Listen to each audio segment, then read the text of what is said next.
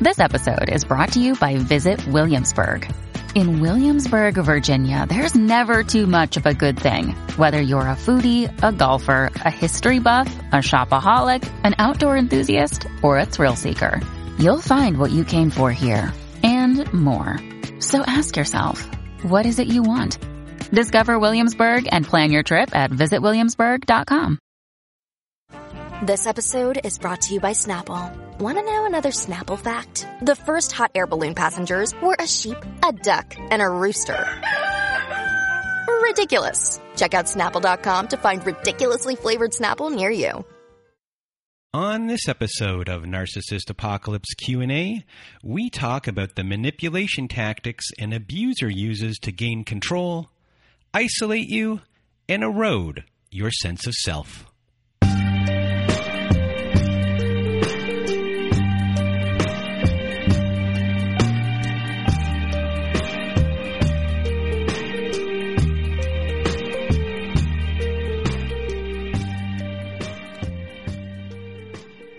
Welcome to Narcissist Apocalypse Q&A everyone. I am Brandon Chadwick and today it's just me.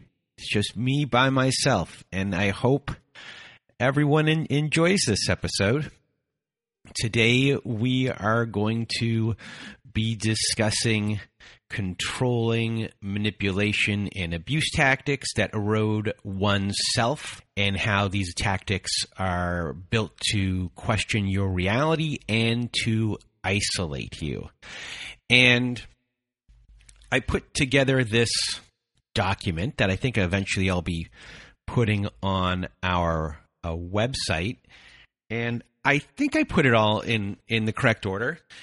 It's um, it's an interesting kind of document to, to, to look at things, and I thought I, would share it with everyone today and help people uh, see things that maybe they weren't seeing and uh, understand why these tactics, uh, these controlling manipulation and abuse tactics, are used, and uh, to give some examples throughout the whole entire uh, episode today as well. So I want to thank everyone for listening, and I hope I, I, I, do this justice. It's doing an episode by yourself isn't uh, easy, and whoever does a, a, podcast where it's just them, it's it's not an easy thing to do. And kudos to whoever that is. I'm sure a lot of people listening have their own shows, so before I begin, if you want to be a guest on our Survivor Story show, please do go to narcissistapocalypse.com.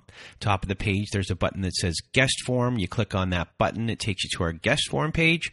There's a lot of instructions there, everyone. Read the instructions. Please read them all and then send me an outline either through the form on the page by, by pressing the submit button or send me an email at narcissistapocalypse at gmail.com and put podcast guests in the subject line, and we will go from there.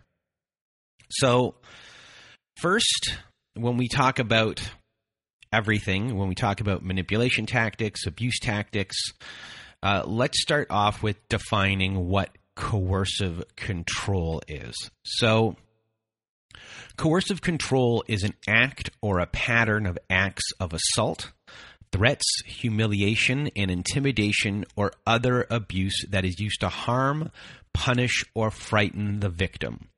The controlling behavior is designed to make a person dependent by isolating them, depriving them of independence, and regulating their everyday behavior. This can affect all areas of a partner's life, such as finances, careers, friendships, clothing choices, hobbies, medical care, food choices, and eating habits, etc., etc., things along those lines.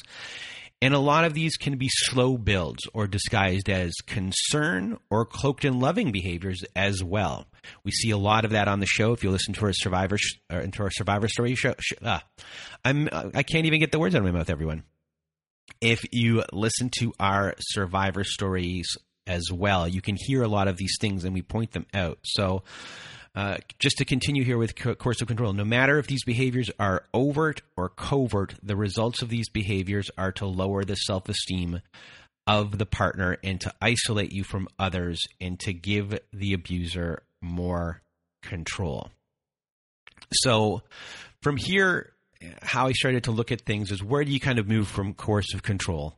So two things we kind of wanted to establish here were the use of fog, which is fear, obligation, and guilt, and then a technique that's kind called the divide and conquer technique.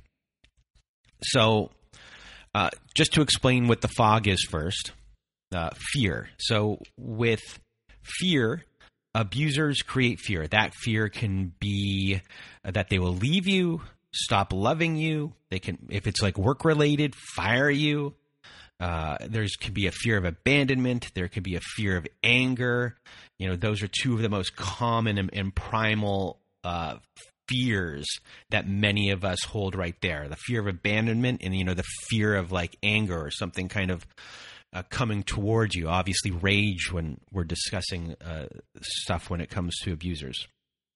Abusers will often engage these fears in others to get what they want. So, fear for your safety, fear from rage, intimidation, uh, physical violence, verbal abuse, emotional abuse, stonewalling, the silent treatment can be used as fear tactics.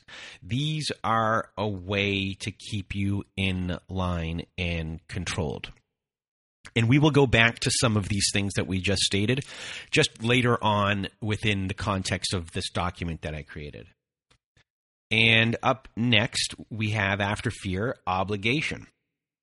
So we all have beliefs about how much we owe to others, centered around ideals such as duty, obedience, loyalty, altruism, and self sacrifice. These beliefs are necessary to form a moral foundation, but they can also become very unbalanced if we are not able to set and maintain healthy boundaries. So, what abusers will do is exploit someone's sense of obligation by overemphasizing how much we owe them, how much they have given up, and how much they have done for you. They create an argument that is it is our responsibility to meet their requests. And this can sound like a good daughter would spend time with their mother. Uh, I work my ass off for this family things along those lines. So obviously someone does something for you and then you might be uh, feel obligated that you have to do something back for them as well. So that is obligation and then there is guilt, which is the G in the fog. And most of us feel guilt. So when we do something that we think hurts someone else or disappoints others, we feel guilt. It's just natural inside all of us. But abusers will use blame and accusation to create feelings of guilt inside of us. So when it comes to guilt, an abuser will cre- it's all about creating that feeling that we've done something wrong to hurt them or that some mistake that has happened uh, might be our fault and sometimes they make up that mistake. Sometimes, you know, they'll blame you for things that didn't happen and you might believe those things and all of a sudden you feel guilt upon something that didn't even occur. So some examples of guilt, the silent treatment is a form of guilt. Uh, listing every favor they've ever performed for you, which probably isn't a lot, but that is a form of guilt. Things like, uh, I do things for you all the time might come out of their mouth. Um, and then you know, sometimes there's something very, some very direct ways of someone to make you feel guilty. And that's by just telling them all the things that they've done wrong. And that can make someone feel guilty. And uh, there's a couple different types of guilt. There's moral guilt, and moral guilt is, you know, saying something along the lines of, you're going out with your friends and maybe you're going to the casino or something like that and you're choosing that over uh, doing anything with me and staying with me. Wouldn't you rather stay home with me? That's a moral guilt. And then there's sympathy seeking type of guilt. And that type of guilt is when someone will talk at length about the other person's behavior and how it has hurt them. And then you get that type of guilt as well. So, those are the three things in the fog fear, obligation, and guilt, which is part of coercive control, which is part of how someone, an abuser, can, you know, really start controlling you and get you to do what they want. And these are a real big chunk of the of the tactics that are used, and a lot of offshoots can come from this. When you need mealtime inspiration, it's worth shopping Kroger, where you'll find over 30,000 mouthwatering choices that excite your inner foodie. And no matter what tasty choice you make, you'll enjoy our everyday low prices, plus extra ways to save, like digital coupons worth over $600 each week. You can also save up to $1 off per gallon at the pump with fuel points. More savings and more inspiring flavors make shopping Kroger worth it every time. Kroger, fresh for everyone. Fuel restrictions apply. And then there is also something called divide and conquer. And divide and conquer is really a, a, way to gain control but also isolate you. And a divide and conquer technique is, you know, it's used to gain power, gain control, to isolate you from support, isolate you from people from reality to gaslight to distort your reality, your beliefs, your values, your opinions. This is where you hear flying monkeys a lot. You know, smear campaigns are here in the divide and conquer conquer area. So, like flying monkeys for the abusers, and you know they start playing people off uh, or against each other to cause chaos between people, and to plant seeds of self doubt in your mind, other people's minds, and to really get you to question if you are enough. And, you know, eventually we'll talk about triangulation and, and all those things, but the divide and conquer is really a technique to sow the seeds of doubt within you, uh, others against you, and really start to isolate you and have you on an island by yourself. And this can separate you from everyone you know, and all of a sudden, all that is left for you to talk to is your actual abuser, and you don't know what's safe, who's safe. Nothing is safe at this point. So that is the divide and conquer, and a, lot of the ways to get the fog to happen, to have the divide and conquer work, is um, you know to gaslight someone, and and gaslighting everyone is a form of manipulation where an abuser denies, uh, provides conflicting information, or outright lies over and over again in direct contradiction to what an other person can blatantly perceive using their own five senses. And this is taken from the movie Gaslight. So there's a movie from uh, 1944 it's a movie called Gaslight, where a man purposely tries to drive his wife insane by making the gaslights flicker, then telling her that she's imagining it, and when she starts pointing it out. And that is done so the person begins to doubt their uh, own perception of reality. And you know that you'll see that you see a lot of people these days you know, saying that someone is gaslighting them. You know, this is what it means. It's about seeing knowing what you're seeing or sensing and someone telling you that that is not the reality even though you know it's true until the point where eventually um, the tactics in which they use to gaslight you work and some forms of gaslighting um, let's just start here with the letter A. The way I kind of did everything at the beginning when I was making this document, you know, the top of the, my my list was accusations and accusations sometimes people might call these projections. Not all of them i would say are projections. But accus- accusations are the first thing on my list. And there are a bunch of different types of accusations. And accusations they are meant to have you on the defensive. So you conform to the desired outcome or for you to self regulate these behaviors in the future. So, accusations may also be used as a swerve and that's where I wrote down here projection. So you don't see your partner doing the same thing. And an example of that is cheating. Someone is going to um, say to you, "Hey, you're cheating," and it makes you look at yourself and not what's going on there, and they're actually the ones that are, are doing it. And accusations can also be used as a way to isolate you. And that is, uh, for an example, uh, accusing you of sleeping with a family member. And now we're going to get into both the accusation uh, of cheating and, and sleeping with family members because we hear this a lot on our show.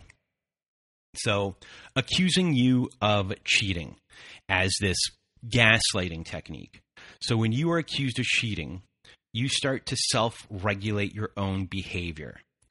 Uh, around others so your partner won't rage. You might stop going out with your friends just in case you could be accused. It's isolating, especially if they accuse you of sleeping with a friend or coworkers. And it doesn't matter if they're the same gender as you or not, they can do it about anything. So these things are kind of done here to isolate you in this sense of making you kind of stay away from your friends or, or maybe you know, not going out with them at all. You start to self regulate, you start to stay in. You don't even want to get in these situations to begin with because they might start raging or the jealousy could come out. So that's how that forms. But it can also be done so you really don't know what's going on in their life. And I say this because when someone starts accusing you of something, the focus is on you. You start to defend you. You start to really start to prove that maybe you didn't do these things. So the focus then completely leaves them in any way. And, you know, the psychology of that is that you don't look into what they're doing in their life you know everything's on your side of the table. You don't even have time to go to their side of the table to be like well what's going on when i'm not around you? So it's really done as like it's a projection it's a swerve. So accusing of cheating can be done for the isolation aspect of things but also to hide what's going on and to really start controlling your um, movements and whereabouts and controlling how you are acting and really have you in line. So, another form of accusation is accusing you of sleeping with family members. And to me, this is a really insidious form of control and isolation tactic because all of a sudden you start to feel uncomfortable around a family member. Could be your dad, could be your brother, could be your sister. Uh, it could be anyone within that family. And that makes you start to distance yourself uh, from those people, uh, even though it isn't true. And you really then start, a lot of people, when we listen to these stories, they start to really, what's the best way to put it? They start to really start questioning or watching their movements in front of their f- family members and also how their family members are are interacting with them and they then might not like to be touched by those family members. A lot of the times we hear the word icky being used. And it's really insidious because all of a sudden you are distrusting uh, your family members, you're being isolated at the same time. And it makes you, uh, well, it makes it really hard to confide in anyone because at that point you don't know. You don't want to bring this up to anyone that this is what's being said you know so you start to believe like maybe they maybe they do touch me a little bit more than they should and when those things start creeping in you know you start to really self isolate yourself and you start to really conform. And hanging around these people a lot less. And that's and it's really dangerous and it's a really insidious form of accusation and control. And up next on our list here uh, we have blame shifting.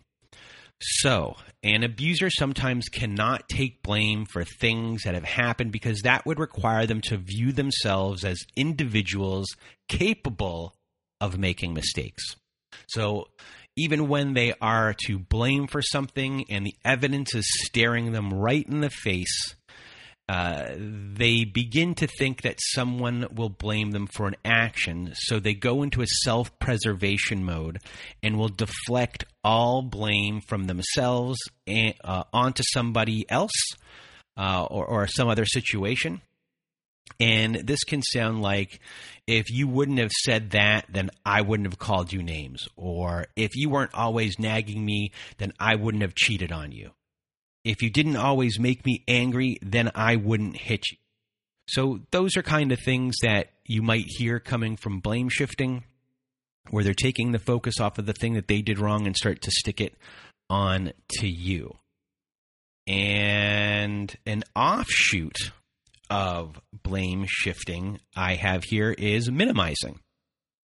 And minimizing entails acknowledging that they may have done something harmful, but they refuse to take responsibility for the level of abusive behavior and the level of harm caused. And they'll say things like, it wasn't that bad, get over it.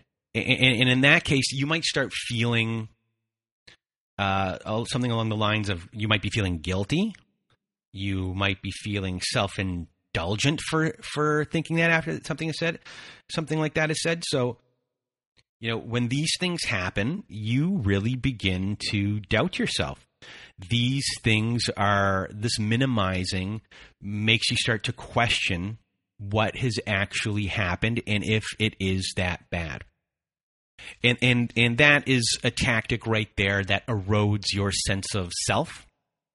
And it's a really big tactic tactic and uh, an offshoot or part of this tactic can sometimes be rationalization. So, rationalization is similar to minimizing. So, people who use power and control to get uh, their way will use reasoning and rationalization. They'll rationalize by saying things like, I only did it one time. Yet, in actual fact, they are using controlling tactics daily, weekly, monthly, all the time. It's done in an ongoing way over a long period of time. So they rationalize by saying that one behavior they did a moment ago was a one off, or they'll minimize that in a, in a very incessant pattern. It's an ongoing pattern of control across time. And it gets really confusing at this point. And again, this rationalization is used to really erode your sense of self and who you are as a person. You know, it, it can be very clever because there's a logic to what they say. At the time, there isn't an argument against it because these things can actually make sense. It's not till you go away afterwards where you think about, hey, like that really wasn't right. So the controlling partner will rationalize by reminding you of all the times you did something wrong and when they did something right as well. That happens a lot. So uh, they'll also compare your behaviors, saying that you might have it so much better than your friend or someone in the news. Uh, and maybe in, in comparison to that, your relationship could be great. So it really starts to rationalize their bad behavior in a comparison to something else, you know, and uh, that can even in this most simplest forms when you think about uh, when you're a child and you might be getting abused by a parent, and they that parent might say, "Hey, um, kids over in these third world countries have way harder than you. You have nothing to complain about," and technically in your mind you can rationalize that saying yeah i understand that. I get it. And you and in that way the rationalization minimizes your actual experience. So you know these comparisons can happen um, even when physical violence is not part of the relationship at all. So you know just so everyone eh, to reiterate here this is done to erode your sense of self Another day is here, and you're ready for it. What to wear? Check. Breakfast, lunch, and dinner? Check. Planning for what's next and how to save for it? That's where Bank of America can help. For your financial to-dos, Bank of America has experts ready to help get you closer to your goals. Get started at one of our local financial centers or 24-7 in our mobile banking app. Find a location near you at bankofamerica.com slash talk to us. What would you like the power to do? Mobile banking requires downloading the app and is only available for select devices. Message and data rates may apply. Bank of America and a member FDIC. And another one within this category is uh, justification. So when a controlling person justifies their behaviors, they usually turn the attention onto the victim, saying that they would not have behaved that way if they had done what was expected of them. So you were supposed to keep the children quiet and you didn't do it, so this is what happened. Uh, you were supposed to have dinner on the, the, table at the time, and because you didn't do that, this is what happened. Um, so these are ways for them to justify. They'll, they'll try and come up with something that maybe you didn't do that is a truth, that is an actual truth. And then they'll take that little truth and justify their behavior because of it. And that truth may not even be a big thing at all, at all, but they put the truth in there. And that brings us to the kernels of truth. Because this is all really confusing. You know, this is all done to twist you around, to make you think you're going crazy. And kernels of truth you know, the definition here would be like a core accuracy at the heart of a claim or narrative, which also contains dubious or fictitious elements. And this can play a lot in defensive abuse or reactive abuse when someone is reacting to someone and or or for that to be used against them so it can be done, you know, remember when that time you hit me was. And like, wasn't that terrible of you? And yeah, that was terrible if I hit that person, but you never saw what preceded that hitting. And you never saw maybe that the, they might have poked you first or other you know this is i'm saying this in generalization of like other people seeing this but uh, everything that led up to the defensive abuse remember that time you ripped the door off his hinges and threw it in my direction? Well something the other person did led them up to that point and they'll bring that little point up.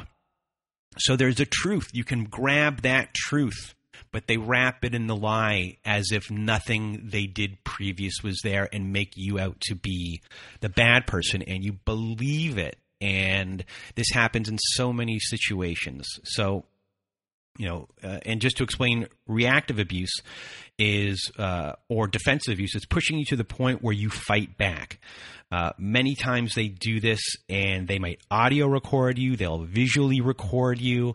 So they even have proof that these things happen, but they might only put on that video or that audio right in time for what you want to see and they'll flash that back in your face. And that can really have you twisted around as well. And again, it erodes your uh, uh, self esteem, it erodes everything about your identity and really picks you apart. And that gets us to identity erosion. So, identity erosion is when you attack the beliefs of yourself. So, if you are someone that's helpful, someone might then try to attack your helpfulness. If you think that you are competent, your abuser might start to attack your competency, these core things of your identity uh, I'm I consider myself to be reliable. Like my identity is in that like space. So if someone was to attack my reliability, that's something that I actually might fight back against. Other things someone could say to me and it won't hurt me in any sort of way. I won't fight back or I won't it won't erode my identity, but when you're attacking someone's core beliefs of who they are, it has a really uh, strong impact. And to really identify what your core beliefs of yourself are, of your identity are, and to really, in the healing aspect of, of, of getting those beliefs back about yourself and understanding, you know, why abuse tactics worked against me, which ones worked. A lot of them go into your core beliefs, your belief systems, and things along those lines, which we try to sh- showcase in in our survivor story shows uh, as much as possible. So going back to the core beliefs, they will an abuser will attack that core belief because they want to take that core belief about you away from you. It takes your worth and identity and it puts it into their hands. So if you want that core identity of who you are to be recognized and to feel it, you'd have to then get it from them once your worth is in their hands.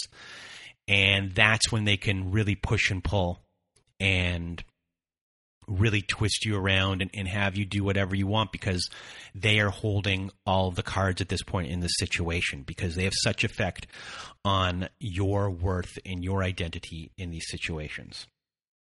And an offshoot of identity erosion can be your belief systems. And specifically religion. So religious beliefs, using religious beliefs against you, you know, things like honor thy mother and father, honor thy husband, uh, using guilt and shame as a way to control, uh, claiming to speak on behalf of God, uh, you know, using the Bible to justify uh, uh, abuse. So for people who have strong religious beliefs, uh, in this sense, it, that can be a big identity erosion, and it's something that an abuser, specifically a religious or spiritual abuser, can can really uh, grab onto and control you and, and isolate you from from everyone.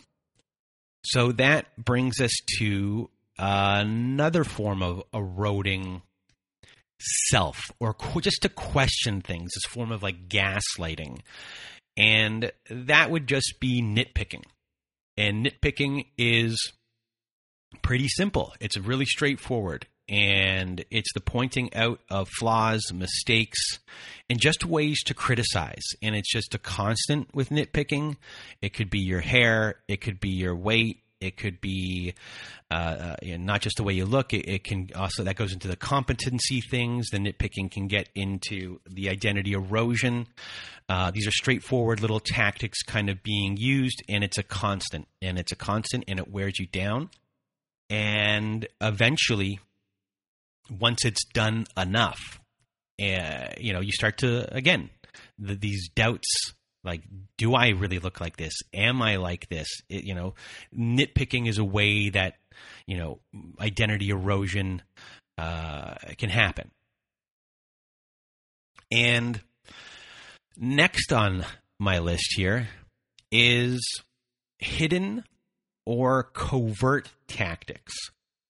And hidden o- or covert tactics i have a few things on here and these are things that are confusing for people when it comes to gaslighting, when it comes to control, manipulation. And the first one on my list I have is control disguised as love. And we hear this on the show a lot. And that is when someone is asking or worrying about where you've been, texting for uh, safety reasons, things along those lines, where you think that it's really like out of your concern, uh, out of concern for your safety, your whereabouts. You don't want them being in the wrong side of town at a certain night. So you really start to kind of check in, and you're doing all these check ins, and, and you don't realize that that's a form of control and it's just done under the guise of you know someone actually caring about you or for the safety of you. And in reality that's what it, it, it it's meant to look like but the reality of the situation is that over a long period of time you will be actually be able to see that uh, eventually you're going to be checking in and doing all these things before they even ask you and you're self-regulating yourself and this kind of stuff because it will happen so much could then isolate you from even going out in the first place because it just happens so often and, and jealousy starts to rear its ugly head. And up next we have honesty after admitting misdeeds.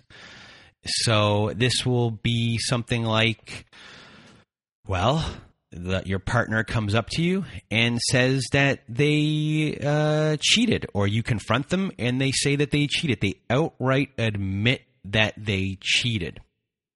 And because that they admit that they cheated, they want to be given um, recognition for being trustworthy. And then you start to see them as being trustworthy. And it all becomes uh, you know a different kind of story. All of a sudden you start to forget that they cheated on you because they admitted to doing it. So if they admitted to doing it, then they must be trustworthy, and you start to believe that they are trustworthy, and everything about them cheating is completely forgotten. So that's something that is under honesty after admitting misdeeds and this can be done probably the same for you know someone uh, you stole from me. But i came and i admitted that i stole for it. I was wrong for it. Like i admitted that i did it. And and again once again you are looking at the admission of it and taking re- not taking responsibility. It's more of a, a trustworthy um, swerve tactic. And you are not really looking at the misdeed that occurred before, but you're going to see them as being a trustworthy person. And again, this is a form of gaslighting you know you're seeing what you're seeing but you're being told it's something completely different and then another one that we've heard before on the show for a hidden or covert tactics is rage disguised as passion. And this is a difficult one. And two things about this passion is constructive, rage is destructive. So just remember that about passion and rage. Passion is trying to build something, rage is about kind of breaking things. So those are the two dis- distinctions. So sometimes people get confused when they're in these relationships and the person says, I'm passionate about something, I'm passionate about something. And you fall in love with that passion. But in reality, it's a rage. They're raging. And so when rage does occur later on, it becomes really confusing because you're seeing that this feeling that they're showing you is supposed to be, I'm quote, air quoting here, passionate, but it's not. It's a rage and it's confusing and it's a form of gaslighting, and that in itself um, can twist you around. As I've said many times in this episode, I think I said twisted around uh, at least 10 times. And that can have uh, huge effects uh, when it then comes to control and really eroding your identity eventually as well. So earlier on, we discussed the fog, and we mentioned a bunch of different things within the fog. And one of the things is fear.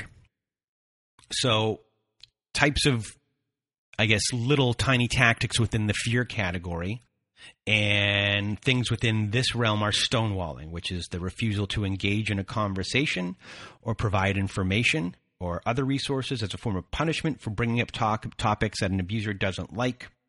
Stonewalling can happen, and that is, uh, you know, a fear of abandonment can can really click in right here. This person might be leaving me, and all of a sudden, boundaries of where you are, where the other person is, you might start jumping over that boundary line, thinking that you need to get them back. What is going on? Which makes you feel like you're going crazy, and that's why it's it's done, and it's made to be, you know, and that can be taken in, in a million different ways after by the abuser, because at this point, if you're reacting to that, they can start pointing out to those reactions. And as we stated before, uh, reactive abuse. You know, all of a sudden there's a kernel of truth that might be going on where everything that preceded it isn't shown. And you start to believe the lies, possibly, of what's going on. Again, as I said many times before, twists you around.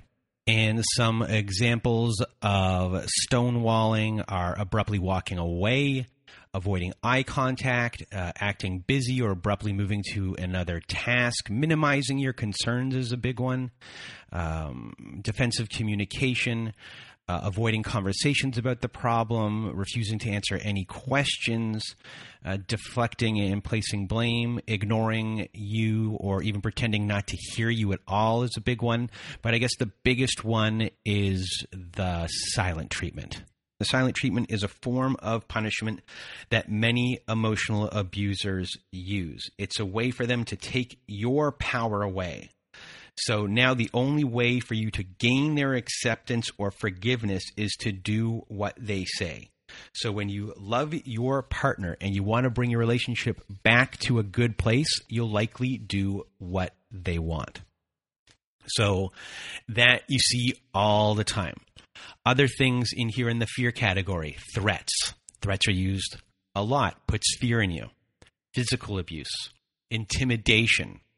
And intimidation can be done, you know, very subtly. Um, it doesn't just always have to be done um, in a way where the you know a body gets put in the way it's the physical like abuse might not happen it might just be the way they're standing in front of you uh, I heard a story recently, which I think we'll probably be recording, where a gun was always placed somewhere in the open. It might not have been in anyone's hands at all, but it was there. Things like that. That's intimidation. So, next up, we have different types of arguments, kind of like crazy circular conversation arguments. And we have two on our list here. Uh, one is a word salad, which is a circular type of argument, which is a crazy making uh, argument in the sense of you keep on going around. It's a, a, lot of gaslighting going on inside it. And then we have in here sleep deprivation, because a lot of times with sleep deprivation, you're being woken up as well in the middle of the night. Your sleep is being disrupted, but you're put into circular conversations when you don't know what's going on. Again, uh, these things do erode. Um, you know your sense of self uh, of what's real and what's not real, and uh, keeps you on edge. So let's first start off with uh, the word salad which is circular language where abusers use it to ensure conversations will never have a satisfactory end. These are things you don't want to be in. You fear having them. You're afraid in them. They just continue and go and go and go. Very confusing. And then uh, sleep dep- deprivation is a, is another one, which is part of the arguments. And not allowing you to go to sleep, or you maybe you've gone to sleep and then they get you up in the middle of the night. They start to do that. It's part of um, the thing that a lot of the time they'll wake you up and they'll start an argument with you within that pattern. So they're getting you up to start an argument. It creates fear. Uh, it's a really sinister type of abuse as well. It has short term effects, long term effects on sorry, long term effects on a survivor's health, and you're denied sleep and this has a really big impact on your life. It can act, uh, have depression uh, aspects to it, hopelessness, and even a sense of uh, losing your mind as possible consequences. So, arguments are a really big thing, and it's something that everyone wants to avoid. You fear them happening, you know, because a lot of these arguments, rage occurs in it as well. And then after that, we talked a lot earlier um, about things like triangulation and things like that. So there, there, there are aspects of control and isolation where uh, other people get involved in these situations, and that is never fun. And and one of them is smear campaigns, and that is a lot of you have experienced a smear campaign, and that's to really guard against exposure, prepare for an exit from the relationship to gain sympathy from others. Abusers may spread gossip or tell half truths or outright lies about you um, to other people uh, behind your backs, preparing that. They're starting to sow the seeds of doubt against you. And it's a very difficult thing for everyone to go through. And then we have triangulation. And triangulation is a manipulation tactic used to avoid a direct conversation, just as the name suggests. And it involves three parties. And it's used to deflect some tension. Uh, it creates uh, another conflict to take the spotlight off of the original issue sometimes. And then sometimes it reinforces the sense of rightness or superiority of the person that is going about it. And sometimes these uh, things look like a conversation like this. Someone might say, um, might, someone might actually uh, sorry. And sometimes it will look uh, different. Like the person doesn't have to actually be uh, in the room with you. Not all three people have to be in the same place as once. So someone might show their phone to show a picture of their last partner and maybe might that partner might be nude in it and they and they and the person might say they keep sending me photos saying that they want me back. And then they look at the photo for a long period of time and then at you and then uh, back at the photo And they might then say, honestly, I'm not sure why we broke up anymore. And they then might say we had the wildest sex and like how good looking they were. And so that's a form of triangulation that you might not think. That other person might not even know that they're part of the triangulation. Uh, other ones, uh, your the abuser might call your mother and complain how badly you're mistreating them or being unfair in order for you to be reprimanded uh, by by the mom later. Um, then they might bring in a platonic friend into one of your arguments, asking that friend to choose a side, which is usually their side because they've influenced the situation uh, beforehand or during that conversation. They know what they're doing. They know how to charm they're they're good at what they do. And as a result you feel insecure. You begin to worry that they'll leave you uh, in a lot of these cases. Uh, and then you might work harder to accommodate their needs uh, their desires in order to earn similar praise of what is going on with these other people or just kind of fall in line with what is being said or reinforced in these situations. And then that moves us on to flying monkeys and these are people like uh, friends, family, exes, other people in their lives that you may not know about at all. They're part of the fan club of the abuser, and they do a lot of the bidding for the abuser. Uh, because a lot of the time they are blindly uh, hidden by their charms. Uh, they don't know that they're you know part of the uh, problem here. They actually might really think good things of this person. They just can't see it yet. A lot of times they'll never see it. And again you're being isolated from people. You have no one to talk to at that point. It puts you into a situation where you think you're going crazy. Uh, flying monkeys come in a lot of times when you're trying to be hoovered back or they're trying to get you back and you know then we bring up a lot of things here. They try to minimize what's going on. Uh, they try to rationalize what's done. They try to justify things that are done on behalf of this person and they really lay on all of um, what the uh, abuser can't get through themselves but you know some of these people you might respect and they might be the ones to draw you back in. And again it's all form of control. So that is it that is on my list. And I think uh, it's an interesting list to kind of go through as far as manipulation tactics, uh, how it can erode your sense of self, how it can erode your identity, and the little things in between uh, within those subjects that can be used uh, against you. So uh, I hope everyone enjoyed this episode. And I uh, really want to thank you, uh, everyone, for listening. This is the first time I have uh, done an episode by myself. It, it's not easy, actually. It's so much easier having someone uh, with you to go back and forth. So hopefully, uh, I did this subject uh, justice, and I just want to thank everyone for listening today. And again, if you want to be a guest on our Survivor Story episode, uh, please go to narcissistapocalypse.com. Top of the page, there's a button that says guest form. When you click on that button.